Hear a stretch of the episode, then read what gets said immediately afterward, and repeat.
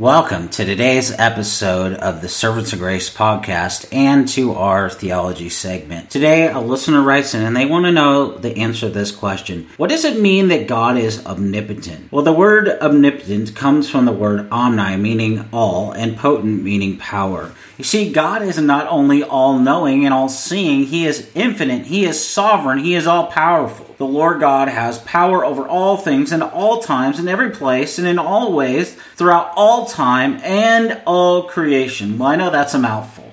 You see, the omnipotence of God is a treasure to be known, believed, and cherished by the people of God, for the Lord God is to be loved, feared, and obeyed. The Lord uses His unlimited power to bring the people of God to Himself for His glory. Well, let's talk about how the Bible speaks about omnipotence.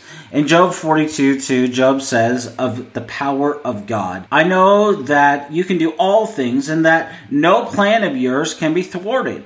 Job was acknowledging the Lord's omnipotence in carrying out His plans. Another example is Numbers eleven twenty-three, where God reminds Moses that He has all power to complete His purposes for the Israelites. This text says, "The Lord answered Moses, 'Is the Lord's arm too short? You will now see whether or not what I say will come true for you.'" Perhaps the greatest example we could consider comes from the creation account in Genesis one six and verse nine, where God says, "Let there be, and it was so." You see, God created everything. Psalm thirty-three six says, "By the word of the Lord the heavens were made, and by the breath of His mouth all their hosts." Well, how does omnipotence relate to creation? The power of God is seen in the governing and sustaining of the creation He made. If not for the Lord sustaining and governing the creation, it would not be possible for you and me to have food, clothing, and shelter. All of these blessings come from and are sustained by the power of God. The seas which cover most of the earth and over which man is powerless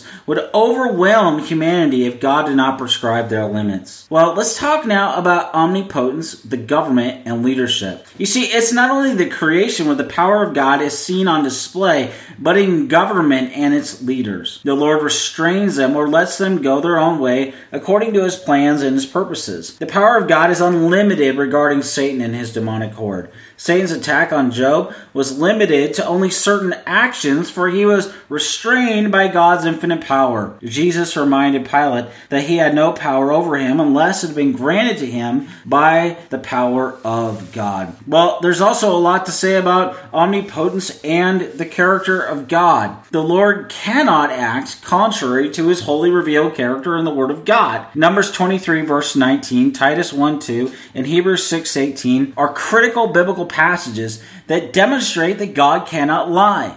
God cannot lie because lying is contrary to moral perfection, and God is entirely holy. In the same way, despite being all-powerful and hating evil, the Lord allows evil to happen according to His good purposes. The Lord even uses certain evil events to allow His purposes to unfold, such as when the greatest evil known to man happened, the killing of the perfect, holy, innocent Lamb of God, Jesus Christ, for the redemption of humanity. Well, there's also quite a bit to say about omnipotence and the ministry of Jesus. As God incarnate, Jesus is all-powerful. The power of God in Jesus' ministry is seen in the miracles He performed, such as the feeding of the five thousand. Additionally, we see the power of God in Jesus' ministry in calming the storm, and the ultimate display of power, raising Lazarus and Jairus' daughter from the dead, an example of His control over life and death. See, death is the ultimate reason that Jesus came to destroy it and to bring sinners into a right relationship with the Lord God. You see, the Lord Jesus clearly states in His ministry that He has the power to lay down His life and power to raise it back up again. Jesus has the power to call upon the twelve legions of angels to rescue Him if He needed it during His trial. But even so, Jesus offered Himself in humility in the place of sinners. Let's talk about omnipotence and the challenges of life. See, the power of God is to be trusted without reservation and without holding back, for nothing is too hard for the Lord. You see, with a man, a thing may seem impossible, but that is not the case with God. The Lord witnessed the birth of Isaac when Abraham was one hundred years old. He also witnessed the birth of Jesus from a lowly virgin and the salvation of the rich, including you and me, who may be neither rich nor poor. Nothing, including no prayer that you utter to the Lord, is too hard for him to answer. No sin is too vile for the Lord to forgive, and no misery is too deep for the Lord to bring the relief of his grace rushing into your life through the Holy Spirit. Christians today are united to God in Jesus Christ. Paul in Second Corinthians twelve nine says, "Therefore I will boast all the more gladly about my weakness, so that Christ's power may rest on me." You see, the power of God is most upon us when we're weakest. It's in the times of weakness the Lord is able to do immeasurably more than all that we can ask or imagine, according to his power that is at work within us, Ephesians three twenty.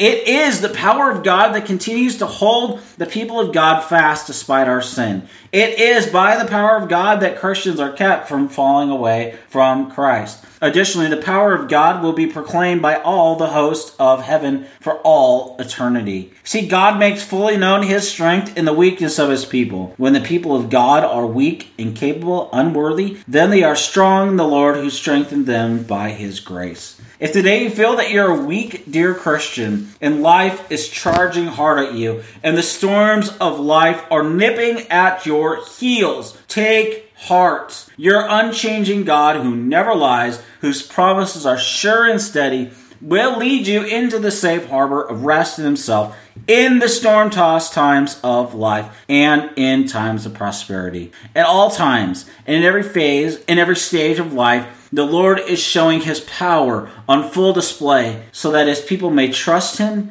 and they may grow in the grace of God to serve him in all of life. I want to thank you for listening to this theology segment today on the Servants of Grace podcast. If you enjoy this episode, I want to encourage you to share it with your friends and your family. Why not send it over an email or share it on social media? We just want to encourage you to uh, to share these uh, trustworthy resources with your with your family and your friends, uh, so that they might uh, be blessed and, and equipped by them as well. Well, thank you so much for listening to this theology segment, and now I pray that the Lord may richly bless you and keep you.